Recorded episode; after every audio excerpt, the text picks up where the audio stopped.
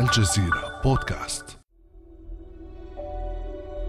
تحت جسر في مدينة غوانزو في جنوب الصين ينام طالب إفريقي دون طعام منذ أيام بينما اضطر رفاقه للعيش في الشوارع الخالية كالمتسولين. السبب إغلاق المتاجر والمطاعم والفنادق أبوابها بعد تسجيل إصابات بفيروس كورونا في صفوف بعض الأفارقة المقيمين في المدينة. تلا الحادثة تنديد من السلطات الصينية ورفض لهذه السلوكيات التي تنم عن تمييز وعنصرية عانى منها الصينيون أنفسهم في عدة مناطق حول العالم. أنا أمير من الصين. أدرس في جامعة لبنانية. عندما أمشي في الشوارع دائما أشخاص يخافون مني أو يشتمونني كورونا. أنا أفهم خوفكم من الفيروس ولكن لا أستطيع أن أتحمل الشتائم. كنت في القطار فحاول شاب بجواري أن يغطي فمه. كان ذلك مضحكا. أردت أن أسعل في وجهه لكني اكتفيت بتجاهله. هذه السلوكيات العنصرية لم تتوقف عند حدود الصين فقد اقترح باحثان فرنسيان تجريب لقاح ضد فيروس كورونا على الإنسان الإفريقي أولاً. أليس من الأجدر القيام بهذه الدراسة في إفريقيا؟ حيث لا أقنعة واقية ولا أدوية ولا إنعاش ماذا تعتقدون؟ أنتم على صواب وبالمناسبة نحن بصدد التفكير في إجراء بحث في إفريقيا لاعتماد المقاربة نفسها مع لقاح BCG فما الذي يفسر تفشي عدوى الكراهية والعنصرية التي رافقت وباء كورونا؟ بعد أمس من الجزيرة بودكاست أنا خديجة بن جنة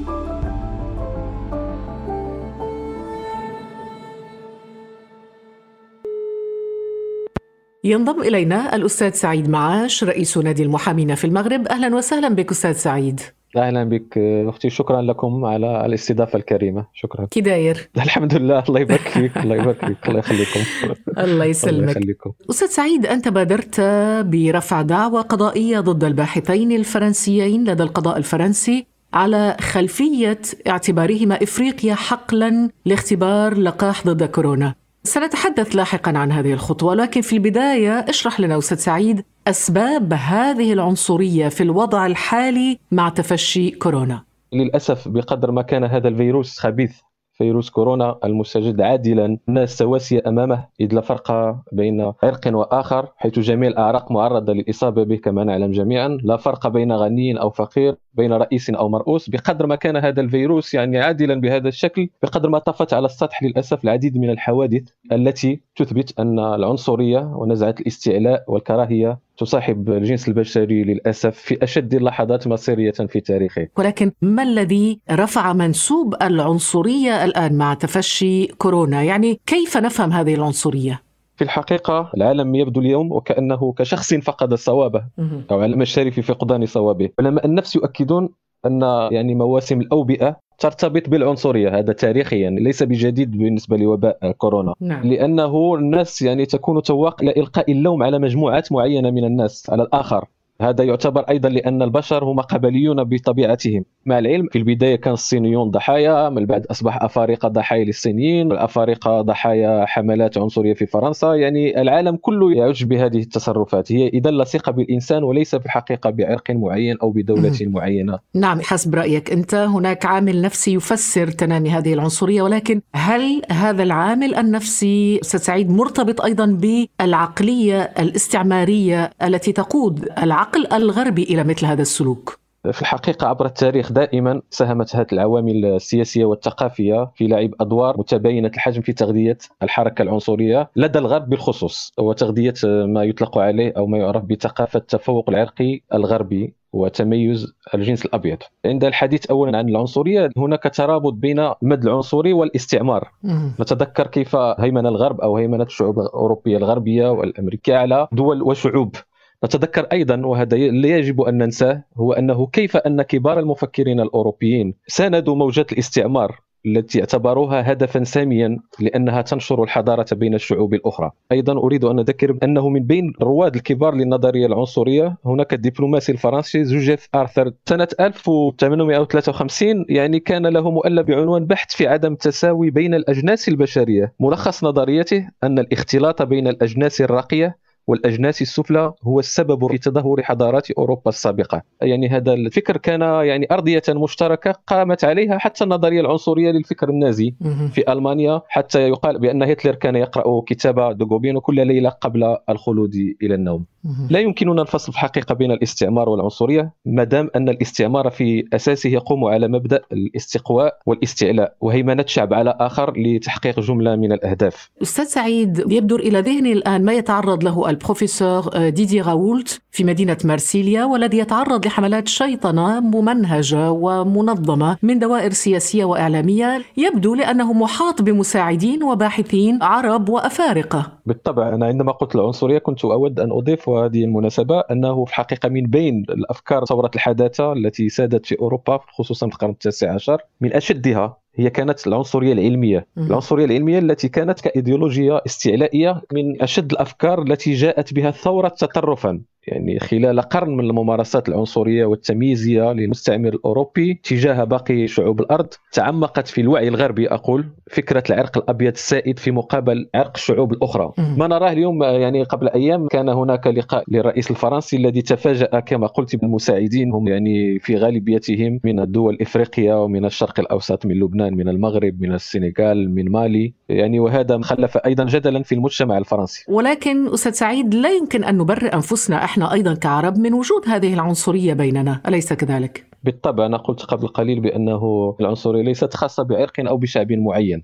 نقدر نقول بأن من حسن حظنا في العالم العربي أن يعني البنية السياسية وأنظمتنا السياسية لا تسمح مثلا بإنشاء أحزاب أو جمعيات يمينية على شاكلة ما يوجد في الدول الغربية. هذا صحيح. لكن على الرغم من ذلك يجب أن نعترف اليوم بأن هناك تنامي لفيروس العنصرية في مجتمعاتنا.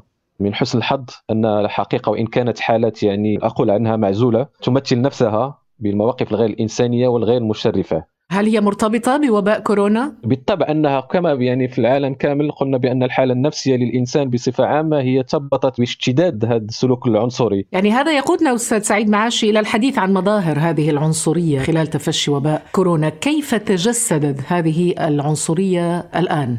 يعني تجسدت بالأخص في النفور من الآخر في المطالبة بطرد يعني الآخر خوفا من الفيروس تأفف من رائحتهم. يعني هذه سلوكات لا إنسانية. كان من الأجدر في هذه اللحظات التي تمر بها البشرية كلها بامتحان يهدد ربما حتى وجود الإنسان أن يبرز فينا الإنسان أكثر. لا العكس. ربما الصينيون كانوا أكثر عرضة خصوصا على منصات التواصل الاجتماعي وأيضا في التصريحات السياسية كانوا أكثر عرضة لحملات التنمر والتمييز ضدهم من خلال ما يأكلونه. يعني هناك انتقاد للثقافة الصينية فيما يتعلق بالأكل أكل الفئران الخفافيش الأفاعي وما إلى ذلك. الصينيين كانوا هم أول ضحايا هذه العنصرية. سواء من خلال يعني التصريحات السياسيه لاحظنا مثلا رئيس دونالد ترامب الذي وصف فيها فيروس كورونا بالفيروس الصيني وأكدها وأعادها وكرر ذلك. ثم إصرار وزير خارجيته مثلا على الإشارة إلى فيروس كورونا في البيان الصحفي الختامي لاجتماع مجموعة الدول السبع الذي أسماه بفيروس ووهان. هذا يؤكد ما ذهبنا إليه في بداية هذا الحوار من أن الحقيقة العقلية الغربية على الرغم من كل هذا التقدم العلمي والتكنولوجي وعلى الرغم كل التغييرات التي شهدها العالم منذ فترات الاستعمار لا تزال للأسف مسكونة بفكرة استعلاء الجنس الأبيض. ربما هذا ما دفع الصينيين إلى إطلاق حملة أنا لست فيروسا. بالطبع كانت الحملة ردا على يعني موجة السخرية الكبيرة التي تصل إلى حد العنصرية والتنقيص من ثقافتهم. يعني المطبخ الصيني ليس وليد 2020 وليس وليد هذه الظروف التي يمر منها العالم. هو مطبخ يعني كجل مطابخ الأمم يعني هو ضارب في التاريخ ولا يحمل جديدا ثم أنه يرتبط بالثقافة هناك ما يؤكل هنا لا يؤكل هناك. نعم ولكن ستعيد ربما أقصى مظهر من مظاهر هذه العنصرية هو هذه الدعوة التي أطلقها باحثان فرنسيان لإجراء تجارب على لقاح ضد فيروس كورونا على الإنسان الإفريقي أن يجرب أولا في إفريقيا على الإنسان الإفريقي. بالنسبة لنا في حقيقة محامين بالمغرب فاجأنا بما أننا كنا في شهر أبريل اعتقدنا بداية أنه ربما فيديو مفبرك لكن للأسف تأكدنا من أنه صحيح. حدثنا عن هذه الخطوة التي قمتم بها في المغرب. نحن في نادي محامي المغرب لم نكتفي بالرفض والإدانة المبدئيين انتقلنا إلى مرحلة الفعل حيث قمنا بوضع شكايه أمام الجهات القضائية الفرنسية. ومن الناحية القانونية ضمننا هذه الشكاية مختلف الوقائع التي يعني يمكن تكييفها وفق القانون الفرنسي بأنها إهانة عنصرية. القانون الفرنسي كما يعلم الجميع هو اولا يعرف الإهانات العرقية بأنها كل تعبير مسيء للآخر وانتهاك لحقوقه واحتقار له قد يؤدي لإيذائه سواء كان فردا أو مجموعة من الأشخاص. اعتبرنا من خلال هذه الشكايه أيضا أن هذه التصريحات تعتبر تحريضا علنيا على الكراهية وعلى التمييز العنصري تجاه الأفارقة. هذه أفعال يعاقب عليها القانون الفرنسي بعقوبات تصل للسجن بالطبع مدة ستة أشهر وغرامات تصل إلى 45 ألف يورو.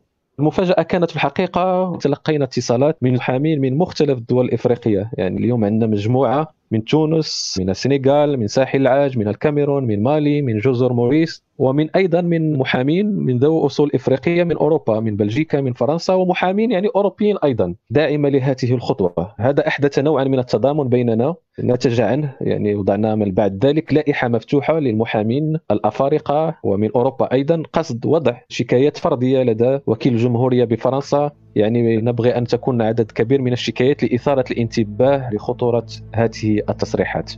ونحن نتحدث عن ردود الأفعال. لابد أن نشير إلى رد فعل مدير عام منظمة الصحة العالمية تيدروس أدهانوم كيبريسوس الذي قال مصدوما This kind of racist remarks هذا النوع من التصريحات العنصرية مناهض للتضامن. لا يمكن لأفريقيا أن تكون ساحة اختبار لأي لقاح. لقد آن لبقايا العقلية الاستعمارية أن تتوقف. منظمة الصحة العالمية لن تسمح بحدوث ذلك.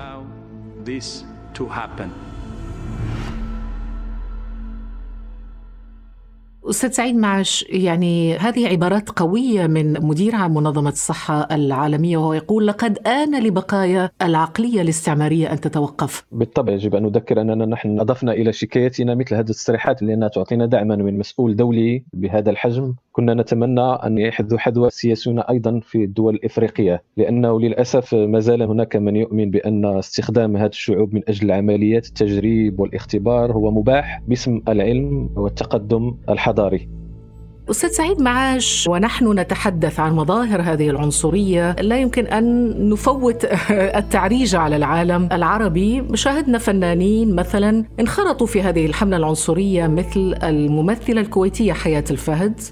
ما في قانون دولي يقول لك بالأزمات المفروض الناس تطلع. أطلعهم أقطهم برا والله لو أقطهم بالبر.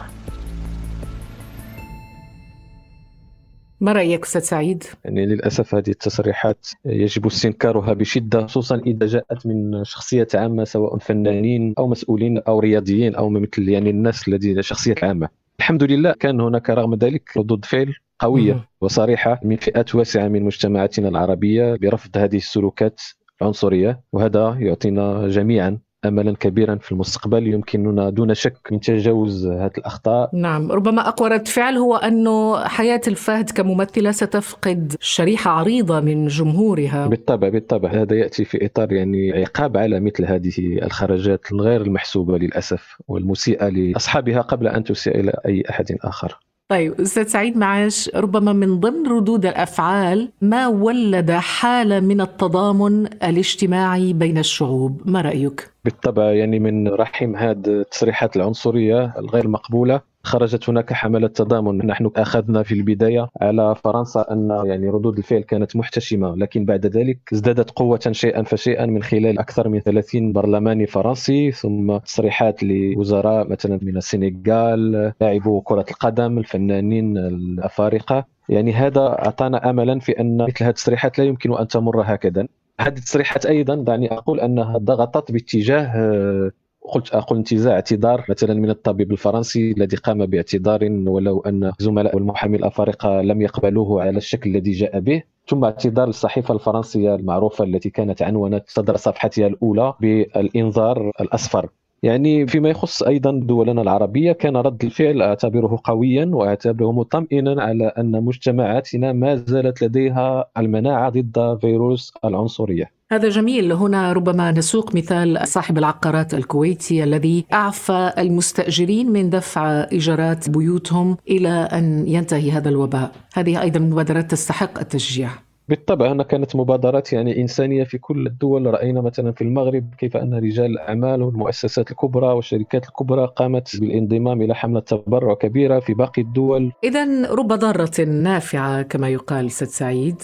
يعني هذا الوباء كما جاء معه بكوارث يعني على الإنسانية. أخرج أحيانا في الإنسان أحسن ما فيه. لاحظنا مكافحة التصريحات العنصرية لاحظنا كيف هذا يعني كل هذا يعطينا جميعا أملا كبيرا إن شاء الله في المستقبل بعد أن نتجاوز هذا الوباء ويمكننا دون شك إن شاء الله من تجاوز كل الأخطاء واستحضار قيم الإنسانية دائما وقبل كل شيء.